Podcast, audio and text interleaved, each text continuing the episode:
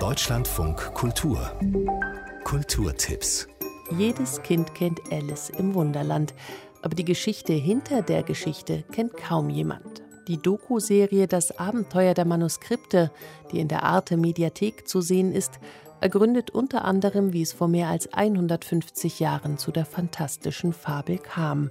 Am Anfang stehen die drei Mädchen Lorena, Edith und Alice, denen bei einem Bootsausflug langweilig wird, und der Mathematiktutor Charles Ludwig Dodgson, heute besser bekannt als Lewis Carroll, der ihnen zur Unterhaltung eine Geschichte erzählt. Die wichtigste reale Person, die im Buch vorkommt, ist vermutlich der Autor selbst, der Dodo, Dodgson. Er hatte einen kleinen Sprachfehler, er stotterte. Vielleicht hat er selbst seinen Namen Do Do Do Do Dodgson ausgesprochen. Lewis Carroll ist sich nicht zu schade für einen kleinen Scherz auf seine eigenen Kosten. Das Abenteuer der Manuskripte von Alice im Wunderland, Don Giovanni oder Kafkas Prozess. Zu sehen in der Arte Mediathek.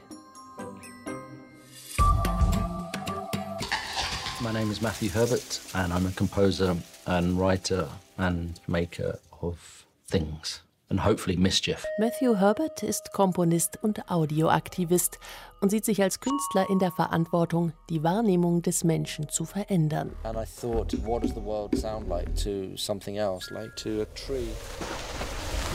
Die Kinodokumentation A Symphony of Noise lädt dazu ein, der Welt ganz neu zuzuhören.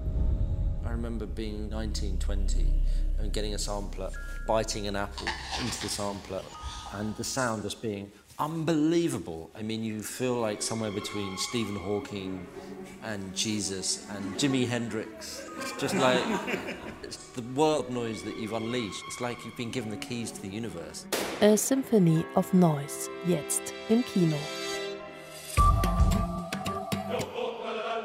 Nach der Uraufführung von Karl Maria von Webers Freischütz in Berlin pfiffen und sangen die Berliner die Lieder in den Straßen der Stadt.